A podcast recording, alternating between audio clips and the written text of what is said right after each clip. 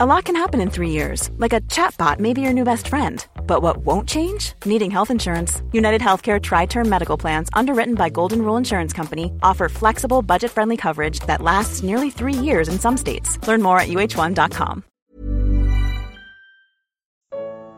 Você recebeu o convite. Porque ainda não aceitou. Terceira e última parte. Comentário de Mari Persona. Tem um ditado que diz que ninguém é ateu quando o avião está caindo.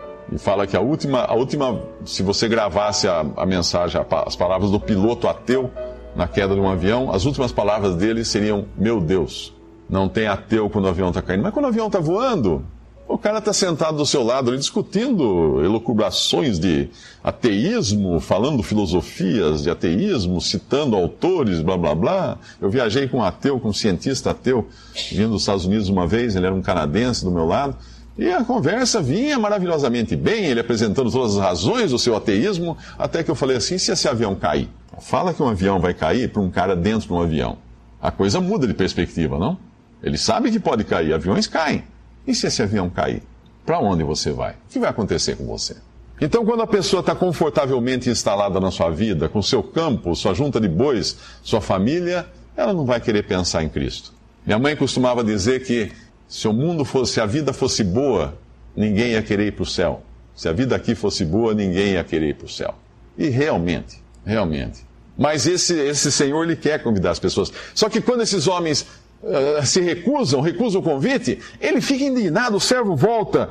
Uh, voltando aquele servo, anunciou essas coisas ao seu senhor. Então o pai de família, indignado, indignado, que, que afronta. Quem são esses para recusar o meu convite?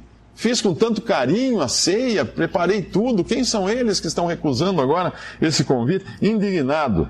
Então ele dá uma ordem: sai depressa pelas ruas e bairros da cidade, traze aqui os pobres, aleijados, mancos e cegos. A ordem é para sair depressa. Por quê? Porque a comida está esfriando. Porque há urgência nas coisas de Deus. A salvação é pregada o evangelho é pregado em caráter de urgência. Um pregador no século XIX, uh, ah, Moody era o nome dele, ele pregou o evangelho uma vez, eu não me lembro, eu não sei se foi no, antes do incêndio de, de, de, São Francisco, acho que foi de Chicago, antes do grande incêndio de Chicago.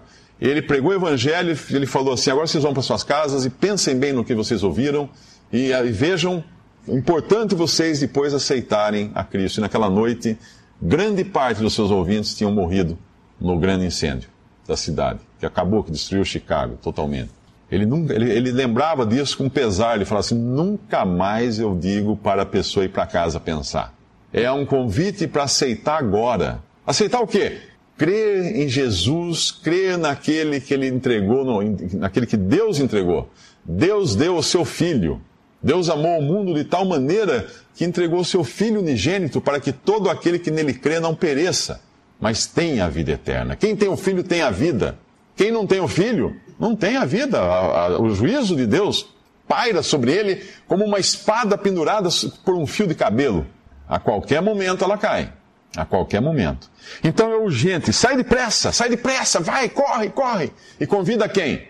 Os que têm campos, os que têm juntas de boi, os que estão se casando? Não. Agora ele convida pobres, aleijados, mancos e cegos. Por que ele convida pobres, aleijados, mancos e cegos? Primeiro, um pobre, ele não tem o que comer. Ele não tem como levar nem um sanduíche de mortadela para essa ceia. Ele não tem juntas de bois. Ele não tem o campo. Ele não tem dinheiro para se casar. Ele é pobre. Ele é pobre, ele é miserável. Ele não tem o que oferecer para esse homem que convida. Então ele vai de mãos vazias e é isso que esse homem quer pessoas de mãos vazias e estômago roncando, porque quer pessoas com fome, pessoas que de, precisam dessa ceia, não pessoas que querem contribuir para ela. E por que ele chama os aleijados, né? Um aleijado é uma pessoa que tem as mãos definhadas, as mãos cortadas, as mãos uh, que não conseguem fazer trabalho algum. Um aleijado, ele não consegue trabalhar. Ele não tem o campo. Outro, o pobre não tem o campo, o aleijado não pode manejar junta de bois. Como é que ele vai segurar um arado? Como é que ele vai controlar os bois? Ele não pode, ele é aleijado. As mãos dele são inúteis. Esse vai. Os pobres, os aleijados, quem mais? Os mancos e os cegos. Os cegos ele convida por quê? Porque um cego não é capaz de achar o caminho por si só. Ele precisa de ajuda para achar o caminho. O cego precisa de um guia para levá-lo. E os mancos? O manco é aquele que não consegue andar. Mesmo que ele encontre o caminho, ele não consegue andar nele, a não ser carregado, levado por alguém numa cadeira de rodas. Ele é manco, ele, ele tem, tem problema na, nas pernas. Pobres, cegos, aleijados, mancos são esses que Cristo hoje convida. São esses que Deus convida para serem salvos. Por quê? Porque eles não têm nada de si para oferecer a Deus. Talvez na, na, religião você tenha escutado falar assim: não, se for bonzinho, você vai para o céu. Se ajudar as pessoas, você será salvo. Ajudar com o quê? Eu não tenho nada, eu sou pobre, cego, aleijado, manco. Não tenho nada. Ah, mas se você reencarnar, reencarnar, a Bíblia fala: aos homens está determinado morrerem uma vez, depois disso vem o juízo. Reencarnar como? Depois do juízo? Não dá. Já era. A salvação é recebida em vida. O convite é recebido agora. Esse é o convite que Deus faz para que creiam no Filho dele, Jesus, que morreu na cruz para salvar. E quando esse servo volta, é interessante isso, e disse o servo no versículo 22: Senhor, feito está como mandasse, e ainda há lugar. Olha que maravilha, que casa grande que tem esse Senhor. Que casa maravilhosa, que mansão que tem. Ainda há lugar. Ele, olha, veja que ele recolheu toda a escória humana das ruas, da, da, dos becos, da, das praças, levou a escória humana, aqueles que ninguém dava nada por eles introduziu naquela, naquela sala maravilhosa, naquele salão maravilhoso, para comerem a ceia. E ainda há lugar, ainda há lugar. Versículo 23: E disse o Senhor ao servo: Sai pelos caminhos e valados, força-os a entrar, para que a minha casa se encha. Força-os a entrar. O que é esse forçar a entrar? Eu acho que é um pouco parecido, um exemplo bem longe, distante, mas só para dar um, uma ilustração, o que a minha mãe fazia com aqueles garotos. Muitos daqueles garotos eram extremamente pobres. Muitos chegavam ali descalços, com a roupa surrada. Uh, e eu fui criado num lar com tudo que eu precisava, nunca faltou nada em casa, então eu ficava olhando pela fresta da porta, assim, no corredor, aqueles meninos, né, sentados naquela mesa que na noite anterior nós estávamos sentados. E de repente, estavam todos aqueles meninos sujos, descalço, roupa surrada, ali comendo com uma fome desesperada de uma fome que eles talvez não tivessem aquilo todos os dias na casa deles. Eles eram pobres, eles eram mancos, eles eram aleijados, eles eram cegos, e ali estavam eles, convidados. E não só convidados, forçados a entrar. Quem conheceu minha mãe sabe que ela não era não era só de convidar, ela ia pegar pela mão e falar assim: "Não, você vem aqui que agora você vai comer uma comida gostosa". Você vem aqui que você vai ver que delícia de suco que eu vou oferecer para você. Ela ia fazer isso, ela fazia isso. Eles eram constrangidos a entrar. E assim o Espírito Santo de Deus hoje está convidando pessoas e, e convidando com tanto amor, com tanto carinho, que é impossível alguém de sã consciência rejeitar o convite de Deus. Por quê? Porque não precisa fazer nada, tudo está preparado. Tudo já está preparado, não faltou uma palha para ser mexida. Tudo está preparado. Por que, que, por que, que as pessoas não aceitam a Cristo? É isso que eu penso às vezes. Você pensa um. A pessoa vive a vida inteira desviando-se de Jesus, ouve o evangelho corre para outro lado. Que medo é esse? Se Deus só quer dar a salvação, se Deus quer dar o perdão, um dia Cristo voltará para julgar, aí sim é melhor você correr e se esconder. Aí é bom fugir, não, porque aí a coisa não vai ficar, não vai ficar pequena, não, não vai ser fácil. Mas agora é o dia de graça, é o dia de misericórdia e Deus está convidando com graça. O Espírito Santo está indo atrás das pessoas, levando essa, esse bendito convite. E ainda fala assim: ainda há lugar. Ainda há lugar. Tudo está pronto, tudo está preparado, ainda há lugar. E qual, a vontade, qual o desejo desse homem, desse, desse dono da casa? Para que a minha casa se enche para que a minha casa se encha. Esse é o desejo dele. Para que muitos e muitos e milhões e bilhões de pessoas. E vocês sabem uma coisa? Tem um versículo, eu acho que é em Filipenses, que fala que para que uh, em tudo Cristo tenha a preeminência, ou a primazia, né? Colossenses 1, isso, né? Em Colossenses, para que Cristo em tudo tenha a primazia, é o primeiro lugar O primeiro lugar no pódio será de Cristo e só dele. É um pódio de um lugar só. A gente sempre vê um, dois, três, né? Em pódio de corrida de automóvel, eh, de Olimpíadas. O pódio das coisas de Deus vai ter um lugar, Cristo, em primeiro lugar. E ele não vai perder também no número de salvos. Muita gente confunde aquela passagem, né, que uh, a porta é estreita, são poucos que entram por ela, a porta larga, mas isso não está falando exatamente do que nós estamos falando aqui, da salvação eterna, porque no céu existirão mais salvos do que perdidos no lago de fogo. Cristo vai ter o primeiro lugar também. Satanás não vai poder chegar no fim e falar assim: é, mas eu trouxe mais gente para o meu lado aqui. Não. Cristo vai ter o primeiro lugar de tudo.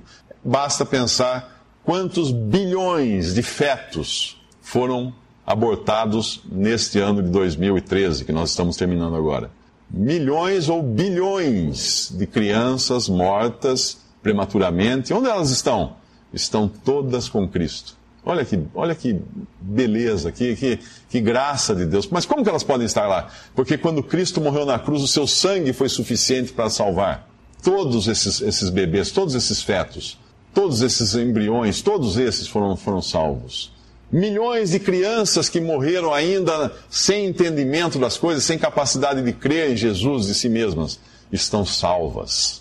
Milhões de pessoas de débeis mentais, pessoas com problemas mentais que não conseguem entender as coisas, com, com, com problemas cerebrais, salvos por Cristo incapazes de entender as coisas, não têm capacidade de crer em Jesus, mas o Senhor salvou essas pessoas. O Senhor salvou essas pessoas. Que maravilha isso! Eu sempre digo que meu filho, Pedro, uh, ele nunca falou né, aqui na terra.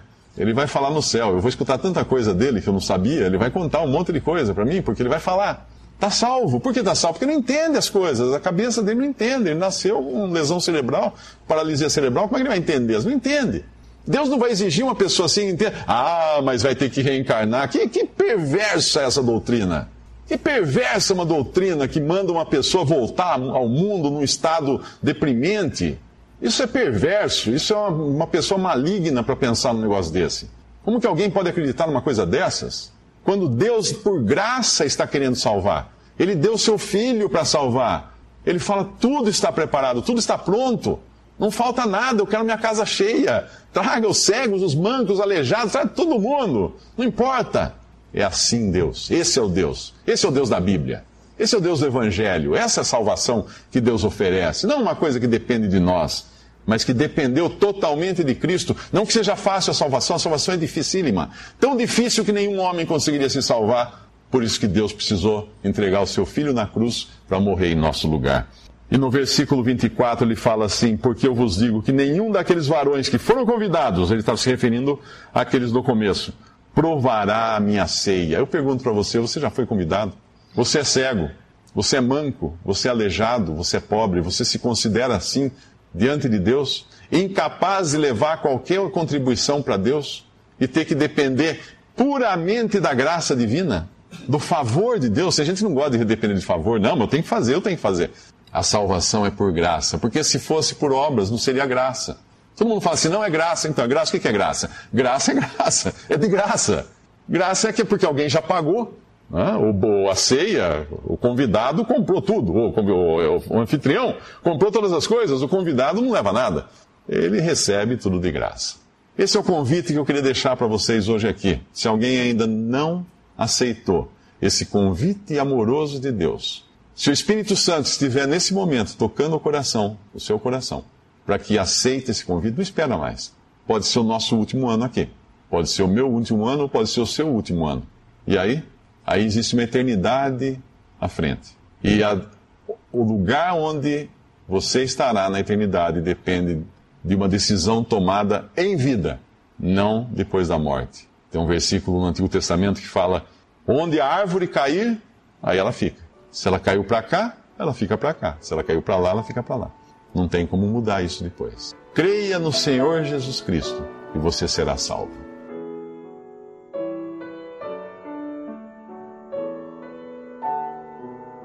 Visite respondi.com.br. Visite também 3minutos.net.